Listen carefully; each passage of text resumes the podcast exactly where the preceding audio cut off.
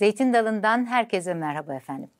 Bugün Kayıp Uygarlıklar ve Diller, Büyük Arkeolojik Keşiflerin Öyküsü diyoruz ve kitabımızın yazarı Töre Sivrioğlu ile birlikte olacağız efendim.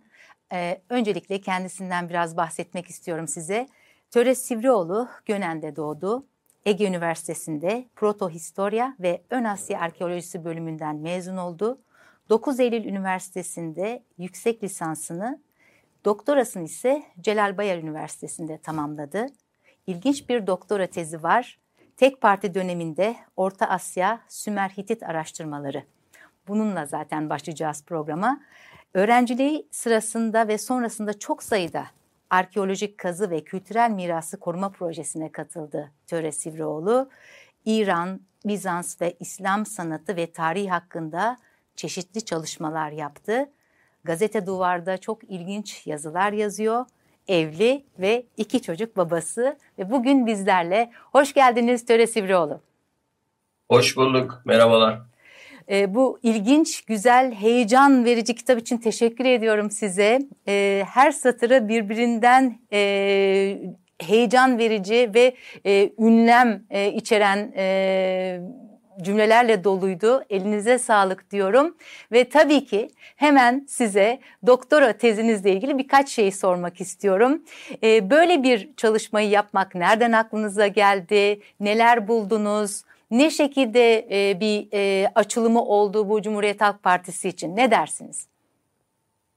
Valla ben arkeoloji mezun olduğum için e, doktoram tarih bölümünde, yani arkeoloji bölümünde değil, arkeoloji çıkışlı bir öğrenci olarak tarih bölümünde doktora yaparken en doğru, en anlaşılabilir, en rahat yapabileceğim konulardan biri olarak bunu tercih ettim. Böylece iki branşı yani tarihçilik ve arkeoloji bir araya gelmiş oldu. Yapılmamış bir çalışmaydı. Evet. Yani hala da zaten yayınlanmadı ama e, bu yaz bunun daha böyle bir kitap e, projesi içinde hazırlamayı düşünüyoruz. Önümüzdeki sonbaharda yani tek parti döneminde ya da Atatürk döneminde diye arkeoloji başlıklı bir kitap haline getirmeyi düşünüyoruz. Yani beni bu konuya iten şey bu konunun daha önce çalışılmamış olmasıydı. Peki ben şunu merak ediyorum. Bu çalışma Türkiye'deki arkeolojik çalışmalara ve özellikle siyasete nasıl yansımış olabilir? Yani bu CHP'nin kendi içerisinde e, Orta Asya, Sümer ve Hitit çalışmalarına e, eğilmesi. Ya bu aslında Osmanlı'nın son dönemlerinde başlıyor zaten. Hı hı. Ziya Gökalp Ömer Seyfettin kuşağına baktığımız zaman yani Orta Asya'daki kökenlerle ilgilenme bir, Anadolu'daki kökenlerle, olası kökenlerle ilgilenme iki. Çünkü o dönem malumunuz herkes e, Küçük Asya bizimdir kampanyası yürütüyordu. İşte Helenler e, Küçük Asya'nın geçmişindeki olan etkileri nedeniyle e, megalo ideayı destekliyorlardı çeşitli topluluklar, Gürcüler, Ermeniler, Araplar, Araplar örneğin e, Anadolu'nun güney bölgeleriyle ilgili tarihsel hak iddialarında bulunuyorlar. İşte Antakya bölgesi vesaire.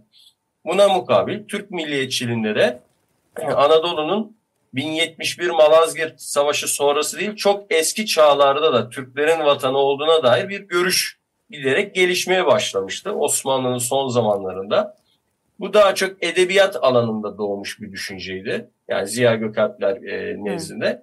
Fakat 20. yüzyıla doğru özellikle Cumhuriyet döneminde bu arkeolojiyle de birleşti ve işte arkeolojik araştırmalar, Hattilerle ilgili, e, Urartularla ilgili, Hititlerle ilgili arkeolojik araştırmalar sonucunda bu kültürlerin es Türklerin ataları olduğuna dair o dönem yaygın bir kanaat, bir görüş yani bir resmi e, görüş vardı bu e, tezde daha çok bu araştırmalarla ilgili yani hangi düşünceden doğmuşlar ve nasıl gelişmişler bunları anlatıyor. Şimdi bu Kayıp Uygarlıklar ve Diller kitabınızda e, bir yandan da e, Atatürk'ün bu konuda özellikle Mu e, kıtası ile ilgili araştırmalara e, bir biçimde sıcak baktığını, en azından araştırdığını savlıyorsunuz. E, bu konuda bir şeyler söyleyebilir misiniz? Bu konu herhalde bu tür çalışmaların en dikkat çeken kısmı. Çünkü internette de takip ettiğiniz zaman bu başlıkta bir video, bir görsel, bir belgesel paylaşım olduğu zaman on binlerce, yüz binlerce izlenme ve paylaşım oluyor. Yani Atatürk'ün Mu kıtası ile ilgilendiği doğru. E, Churchward'ın kitaplarını çevirtmiş, bu konuyu incelemiş.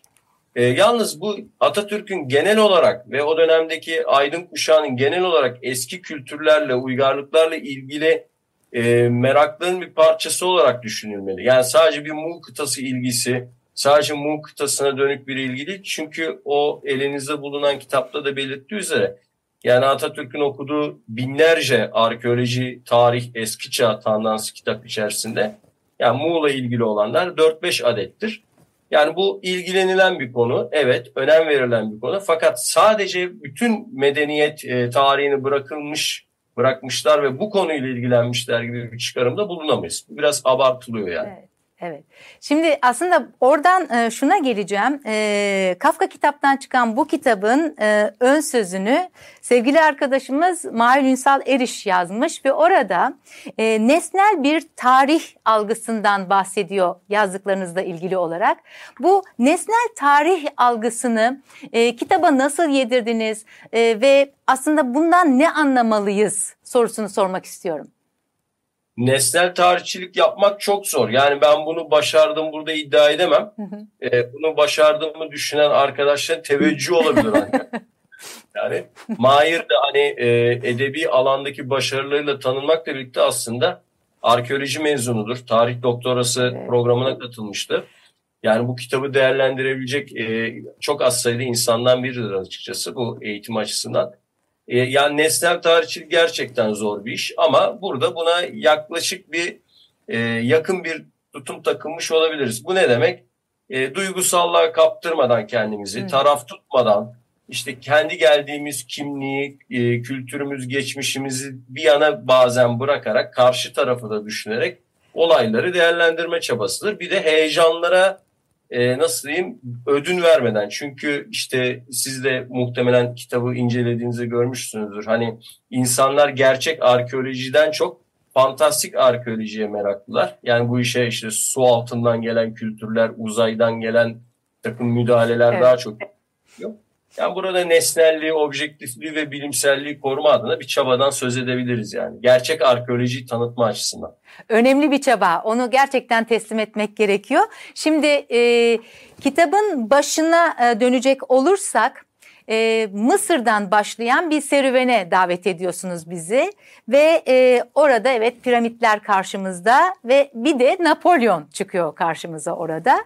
E, ondan sonrasında da bir oryantalizmden bahsediyorsunuz. Oryantalizmin iki anlamı olduğundan bahsediliyor ve sonra da Edward Said'in ısrarla altını çizdiği oryantalizmin e, nasıl bir perspektifle tarih içerisinde kendine ve arkeoloji içerisinde kendine yol çizdiğinden bahsediyor bahsediyorsunuz.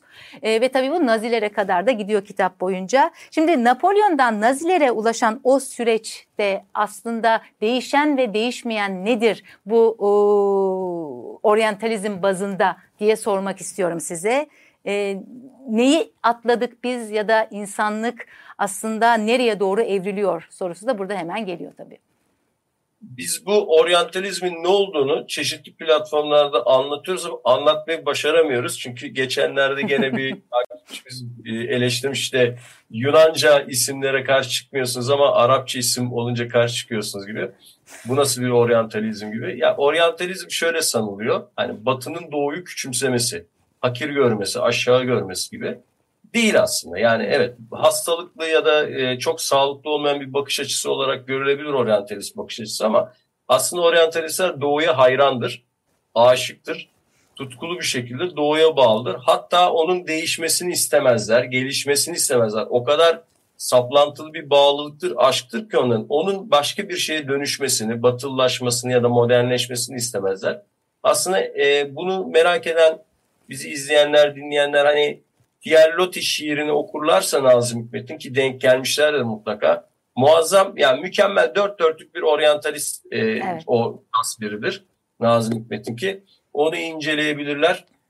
Bu iş Mısır'da başlaması da tabii Avrupalılara en yakın yani rahat hareket edebilecekleri.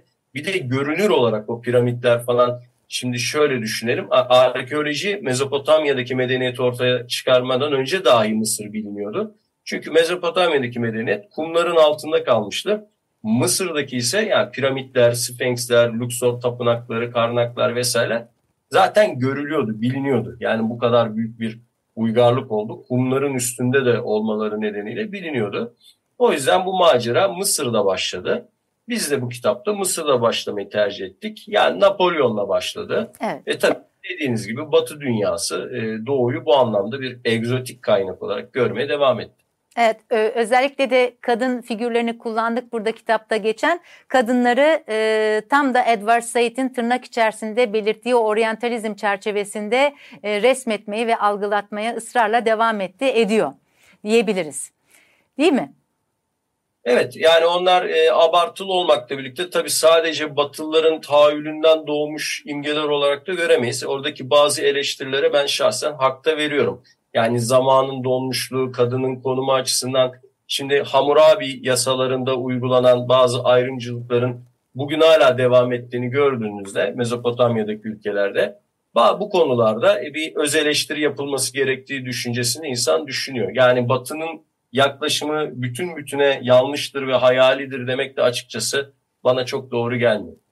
E, peki mesela Nazilerin tavrını nasıl değerlendireceksiniz? E, yani bu e, aslında karşılıklı bir alışveriş ama farklı bir biçimde kar haznesi oluşuyor diye düşünüyorum ben. Şimdi nasyonel sosyalistler kafayı Asya'nın içlerine takmış insanlar. Yani onlar e, daha çok kitabı mukaddes arkeolojisinden ziyade yani Filistin, Kudüs temalı arkeolojiden ziyade biraz daha Aryanların, Germenlerin, atalarının geldiğini iddia ettikleri, düşündükleri Himalayalar, Tibet, Afganistan coğrafyasına daha çok meraklılar. E tabi ama bakış açıları da aynı yani bizim de atalarımız buralardan geldi ve biz onların köklerini bulacağız işte kendi köklerimizi bulacağız gibi. Yani onlar da romantik bir arkeoloji e, oluşturdular. Çok meraklıydılar arkeolojiye. Yani Naziler arkeolojiye bu Indiana Jones filmleri izleyenler hemen aklına gelecektir. Her Indiana Jones filminde mutlaka bir Nazi ekibi nereye gitseler karşılarında rakip olarak karşılarına çıkar. Arkeolojiye çok meraklıydılar. Onların o e, kültür kurumlarının başında olan Alfred Rosenberg'ler falan ama tabii okuyuş tarzları çarpıktı, bilimsel değildi, duygusallardı ve ırkçılardı bundan da öte. Yani kendi şeyleri, istedikleri simgeleri ve e, gerçekleri çarpıtarak istediklerini seçiyorlardı. O da fantastik bir arkeolojiydi ki son zamanlarda bazı Nazi liderleri ciddi anlamda Tibet'in altında e, o gizli tüneller, krallıklar, e, Agartha krallıkları gibi bazı gerçekten böyle fantastik arkeolojiye doğru evrildiler. Buna müsaitlerdi yani buna eğilimliydiler. E, kitabınızda René Guinon'a da referans var. E, o da çok e, enteresan bir noktada duruyor tabii e, bütün bu arkeoloji tarihi içerisinde. E, romantik arkeoloji dediniz tabii bu da çok önemli bir başlık. Şimdi romantik arkeoloji dendiğinde bir de tabii hemen dillere geçmek istiyorum. O diller e, de de aslında e, dillerin çözülmesinde de böyle bir romantizm ilk e, sanki... E, öne çıkıyor gibi ama sonradan e, daha bir netlik kazanıyor diye düşünüyorum. Kitabı okurken en azından böyle düşündüm. E, diller konusunda ne diyeceksiniz? Dillerin o süreci nasıl takip ettiğini düşünelim. Şimdi Batı'da hangi siyasal politik dönem hakimse araştırmalarına da bu yansıyor. Yani 19. yüzyıl başlarında Fransız devriminin getirdiği bir rasyonalizm var, realizm var bu insanlar ciddiler yani. Şampolyon gibi kuşaklar, Fransız devrimi ilkeleriyle yetişmiş kuşaklar kendilerinden önce kitabı mukaddesçilerin hayali dil tasavvurunun ötesine geçmeye çalışıyorlar. Ve kaynak neyse, kanıt neyse, bilimsel olan neyse bunu yapmaya çalışıyorlar. O kuşan emeği çok önemli yani. Hierogliflerin çözümünde, çivi yazıların çözümünde, işte Rawlinson, Alford, burada adını sayamayacağımız çok sayıda e, uzmanı, Hinks vesaire. Fakat e, her konuda olduğu gibi 19. yüzyılın sonu bir yükselen e, ırkçılık, Germen, pangermenizm akımları vesaireler bunlar ortaya çıkmaya başlayınca panslavizm, pangermenizm bu ilk kuşağın dil bilimcilerin büyük emeklerle inşa ettikleri yapı yerini ideolojik, keyfi benzetmelere bırakıyor. Mesela işte 20. yüzyıla doğru geldiğimiz o nasyonel sosyalizmin ayak sesleri gelmeye başlarken bütün dünya dilleri Germen dillerinden türemiştir. Ee, işte aslında bütün İtalyanca kelimelerin kökeni gene Germen dillerine dayanmaktadır gibi teoriler ortaya çıkıyor. Ee, bu her yerde var yani Slavcılar bunu Slavistler yapıyorlar. Bazı kuramcılar bunun Türk Turan dilleri kuramını yapıyorlar. Böylece e, bütün dünyada, bütün dillerin kaynağı olan kök dil bizim dilimizdir. Bütün dünyaya da konuşmayı, yazmayı biz öğrettik. Mantığıyla yükselen bir dil bilim akımı yükseliyor. 1950'lere kadar onların altın çağıydı. Fakat o dönemde yani gelip geçti. Yani dönem olarak bakmak gerekiyor. Bu 200 yıldır insanlar e, dil bilim konusunda ciddi çalışmalar yapmaktalar ama dönemin ideolojisine göre bu çalışmalar bilimsel ya da anti bilimsel, fantastik olabiliyorlar. Töre Hocam peki Orhun yazıtları için ne diyeceksiniz? Onun bizim yani, uygarlığımızdaki karşılığı nedir? Nereye denk düşüyor? Yani bir e, Türkler hakkında Türkler protohistorik bir halkken yani başkaları onlar hakkında bir şeyler yazarken Çin tarihçileri, Ermeni tarihçiler, İbranice yazanlar, Arapça yazanlar onlardan öğrenirken biz Orhun yazıtları sayesinde ilk defa ya onlardan biraz daha önce tabii Yenisey yazıtları falan vardı. Onların okumaları tartışmalı. Orhun yazıtları sayesinde ilk defa Türklerin kendi kendilerini anlatma hikayesi başlamış oluyor. Türk kelimesinin kullanımıyla karşılaşıyoruz. Bu açıdan hani kendilerini anlatmaları bakımından Türklerin tarihi için çok önemli bir e, başlangıcı temsil ediyor. Bundan önce Türk tarihini bilmiyor muyuz? Tabii ki biliyoruz. Ama komşularının, düşmanlarının, müttefiklerinin vesairelerinin ağzından takip etmek zorunda kalıyoruz. Ama burada Orhun yazıtlarıyla bir ulus kendi hikayesini kendi anlatmaya başlıyor. Bu çok önemli bir adım.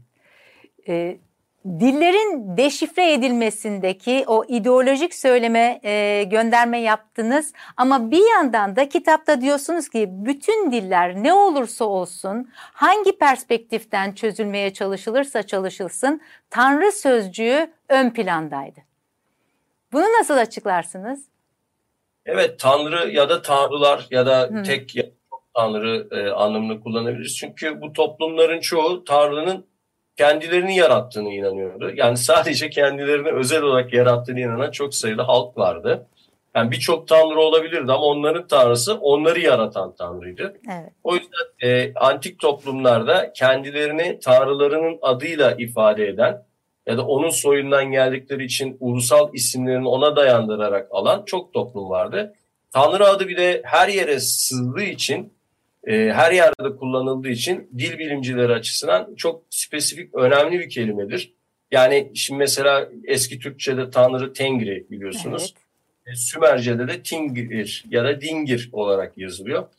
Bu e, benzerlik Ravens'ın Oppert gibi 19. yüzyıl Sümerologlarının yani Sümerce üzerine ilk araştırmaları başlatanların dikkatini çeken ilk unsurlardan biridir ve bu yüzden de Sümerce'yi o kuşak uzun bir süre Turan dili, Türkiye Turani bir dil olarak kabul etmiştir. Tabii sadece bu benzerliklerden dolayı değil yani çok fazla burada ayrıntıya girmeye gerek olmayan Hı. benzerlikler de var ama Tanrı sözcüğü ki Batı dillerinde de işte Latincesi işte biliyorsunuz Diu, Yunancası Teos gibi. Evet. Bu benzerlikler de Batı dilleri arasındaki akrabalığı e, çağrıştıran ilk ipuçlardan biri olmuştu.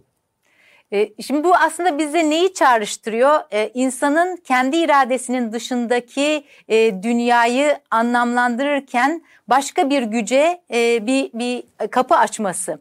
Şimdi bu kapı açtığı zaman biz bizim karşımıza bir de uzaylılar çıkıyor. E, bu uzaylılarla bitmeyen bir e, derdi var insanın. Özellikle 20 ve 21. yüzyılda e, e, şimdi hele çok daha arttı. E, epey bir e, konuşacağımız konu anlamında karşımızda duruyor uzaylılar. Şimdi bunun içinde Daniken'e tabii ki dönmek istiyorum. Kitabınızda da var. E, Tanrıların arabaları aslında birçok şeyi bize e, farklı bir biçimde sundu. E, sunmakla kalmadı. Kitap çok okundu. Bestseller'ın da bestseller'ı oldu. Bunu neye bağlayabiliriz? Bugün bakıldığında Daniken nerede duruyor ve onun Tanrıların Arabaları kitabı ve benzerleri? Vallahi Daniken'e yaklaşımım yönlü. Yani e, beynimle cevap veriyorsam e, fantastik arkeolojinin kurucusu olarak arkeolojinin altına oymuş biridir. Ama kalbimle cevap verirsem ben Daniken'i herhalde ilkokul 3 ya da 4. Evet. sınıf yani belki de arkeolojiye yönelmemi, eski kültürlere bu kadar merak salmamı e, sağlayan yazardır diye düşünüyorum ve o kitap 60 milyonun üzerinde satmış dünyada ve birçok insanı gerçekten arkeolojiye, İnkalara, Azteklere, Mayalara, e, merak e, duymasını sağlayan klasik bir kült eser. O yüzden iki yönlü yaklaşıyorum. Yani tam tamamen negatif ve tamamen pozitif cevap veremeyeceğim. Yani arkeoloji insanlara sevdirmekte e, çok büyük bir adım attı bu kitap. Yalnız tabii verdiği cevaplar kolaycılığa kaçıyordu ve araştırmadan, öğrenmekten, zihinsel e, yorulmalardan e, ziyade e, böyle fantastik, etkileyici, insanı böyle heyecanlandıran, ürperten bir tarzı tercih etti. Tabii neticede ticari bir kaygısı da vardı yazarın. Tutunca da biliyorsunuz 10 tane mi 15 tane mi ne devamı geldi. Onlar o kadar tutmadılar ama olsun. Birçok şey Daniken iddiası çürütüldü.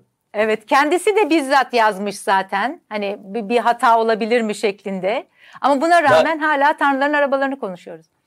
Yok kendisi acaba yanıldım mı diye kitap yazdı. O da çok yani o da bayağı sattı. İyi bir kendini iyi reklam eden bir yazardır.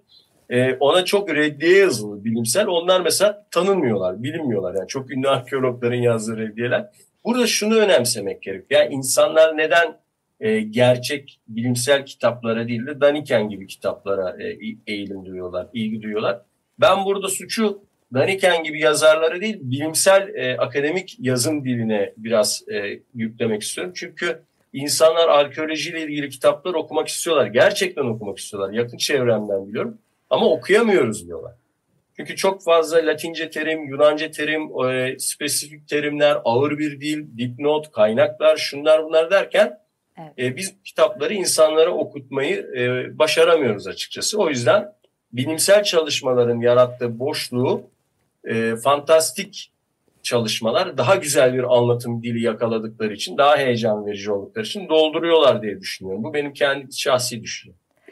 Şimdi tekrar Mahir'in e, sözünü ettiği nesnel tarih e, algısına dönecek olursak e, tekrarlanan başarısızlıkların altını çiziyorsunuz. Yani uzaylılar yerine biraz buna bakalım diyorsunuz açıkçası ve mesela Meydum piramidini bizimle buluşturuyorsunuz. Diyorsunuz ki yani bu e, muazzam başarının arkasında bir sürü başarısızlık mevcut ki bunlar oluşmuş. Onlara bakmak lazım. Uzaylılara bakmaktan e, önce.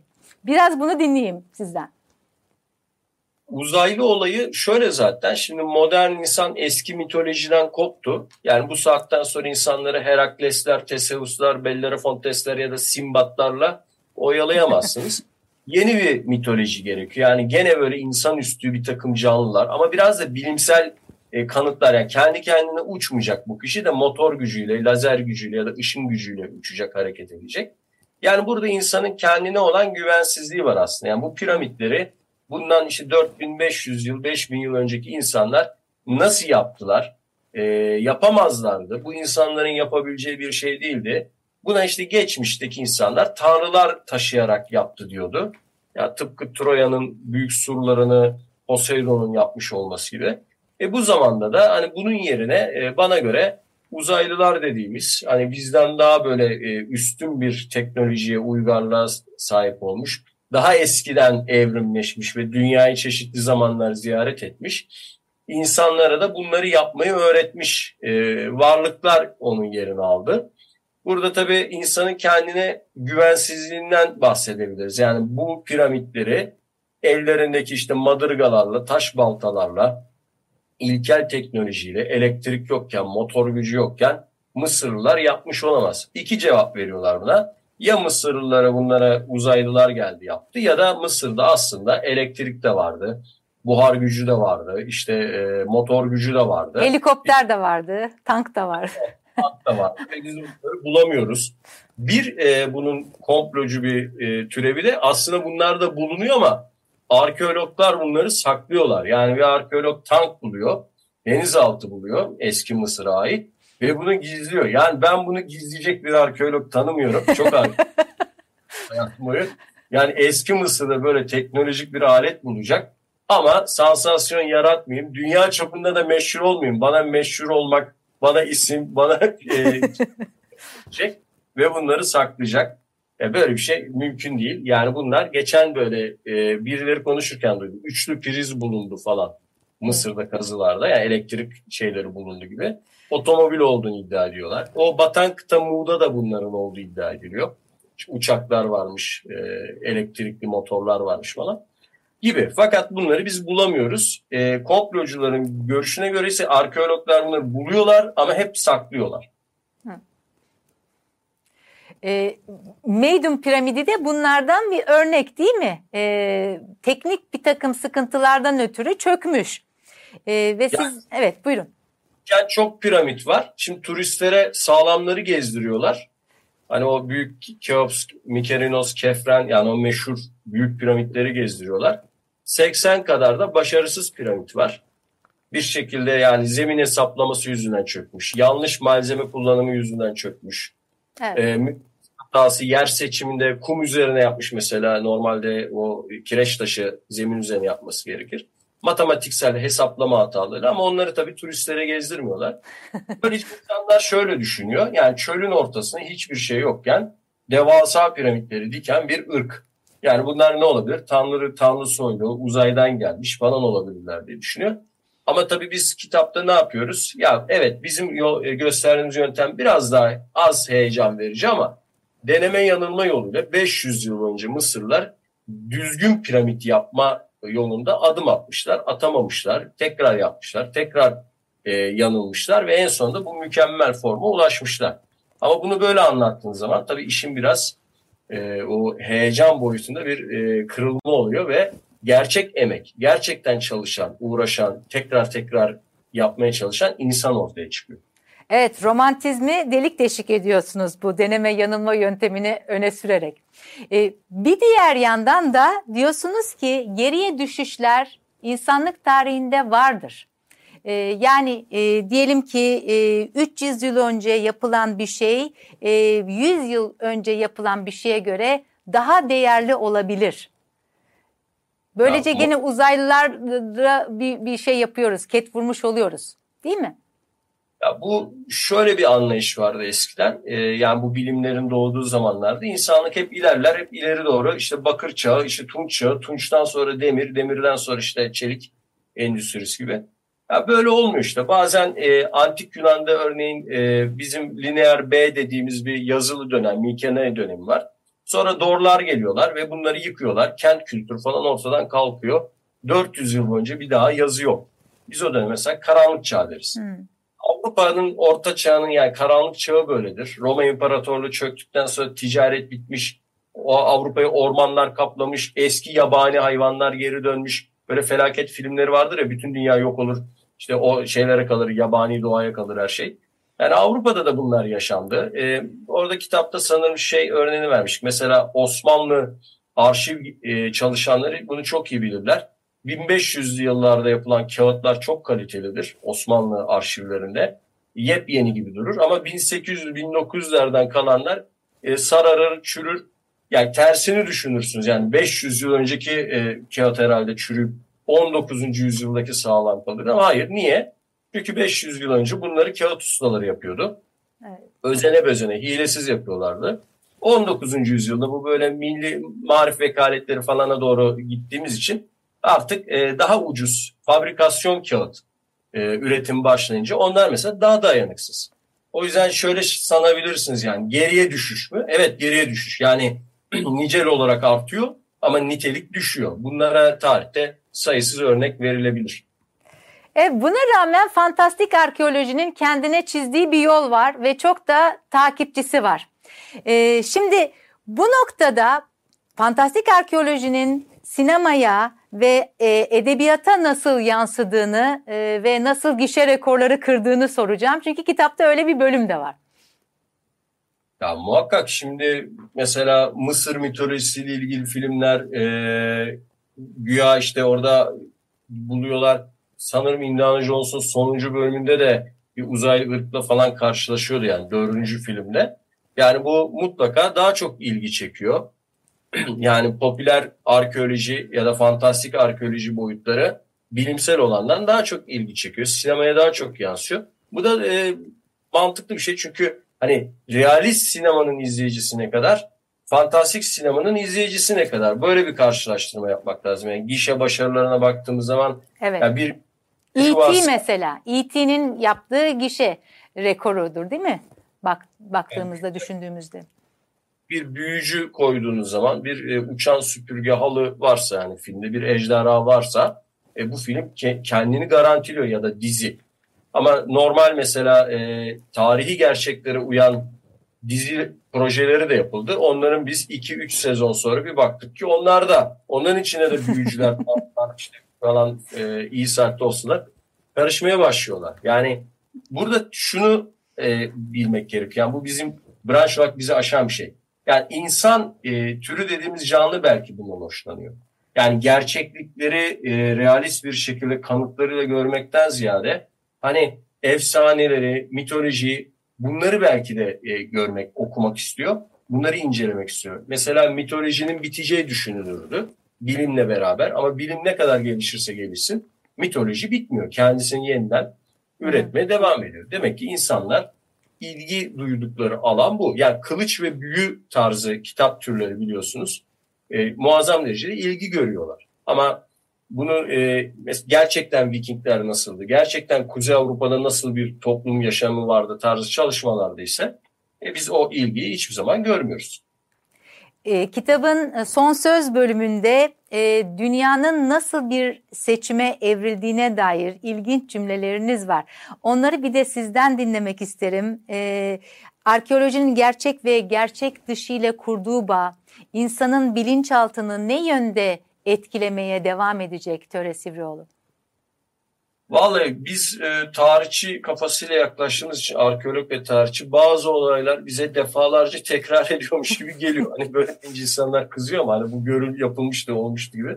Yani şu an dünya e, gerçekten de Roma İmparatorluğu'nun dağılma dönemine e, çok benziyor. Çünkü hani e, alınan büyük bir miras var. Doğruğa ulaşmış sanatlar, doğruğa ulaşmış bir felsefe ve sonra hepsinin artık anlamını yitirmeye başladığı bir eğlence dünyasına kayış Hani mesela Cumhuriyet Roma'sı neydi?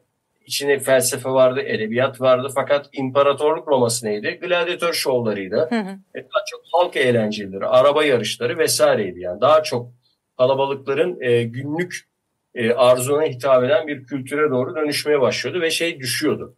Romalılar da bunun farkındaydı. Bu çöküşten bir kısım insanlar Hristiyanlığın e, nasıl diyeyim sancağına bayrağına sarılarak kurtulmak istediler. Çünkü dünya anlamsız bir yer haline gelmeye başladıkça ona yeni anlam arayışları yüklemek istediler ve benim orada belirttiğim gibi yani Hristiyanlığın suyunda yıkanarak yani onunla vaftiz olarak onun büyüsüyle kendilerini e, yeniden yaşama kabul edebilir ya da öbür dünyaya hazırlayarak bu dünyadan terk bu dünyayı reddetme noktasına getirir hale getirdiler.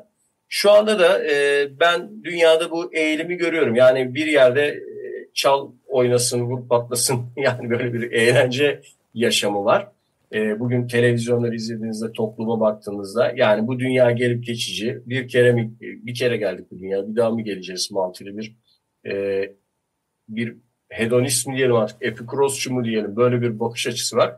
Bir yerde de Gene dünyadan umudu kesen, kendini böyle yavaş yavaş tefekküre böyle dalmaya doğru giden bir başka büyülü bakış açısı var. Yani o yüzden e, bu iki dönemi birbirine kaçınılmaz olarak benzetiyorum. Kitap böyle bir e, alt felsefeye de sahip aynı zamanda. Bilgelik çeşmesinden su içmek mi, büyük büyülü ırmakta yıkanmak mı diye soruyorsunuz. Ee, belki ikisinin de e, birlikte gerçekleşeceği bir yerde buluşuruz diye hani umutla bitirmek istiyorum. Yani Romalılar başaramadı ama e, ben modern insanı belki başarır. Onu tabii belki biz göreceğiz ve göremeyeceğiz. Bilemiyoruz yani biz sadece şu an uzun metrajlı bir filmin çok kısa bir anına böyle izleyip dışarı çıkan bir seyirci gibiyiz. E, Töre Sivrioğlu çok teşekkür ediyorum. E, kitabı okurken de çok keyif aldım. Ellerinize sağlık, emeğinize sağlık. Ben teşekkür ederim ilginiz için. Çok sağ olun. Siz de sağ olun. Kendinize dikkat edin. Hoşçakalın. Evet efendim Zeytin Dalı'nda bugün kayıp uygarlıklar ve dilleri, büyük arkeolojik keşiflerin öyküsünü konuştuk. Konuğumuz e, Töre Sivrioğlu'ydu. Bize ilginç ipuçları verdi. Kendisine minnettarız bu kitap için, bu çalışma için. Ayrıca bugün çevrim içi dergimiz Mikroskop 24. sayısıyla yayında. Arayış temasıyla yazılarınızı bekliyoruz. Gönderebilirsiniz. Detaylı bilgi için et mikroskop.tr Instagram hesabına bakabilirsiniz. Hepinize sevgiler efendim. Hoşçakalın.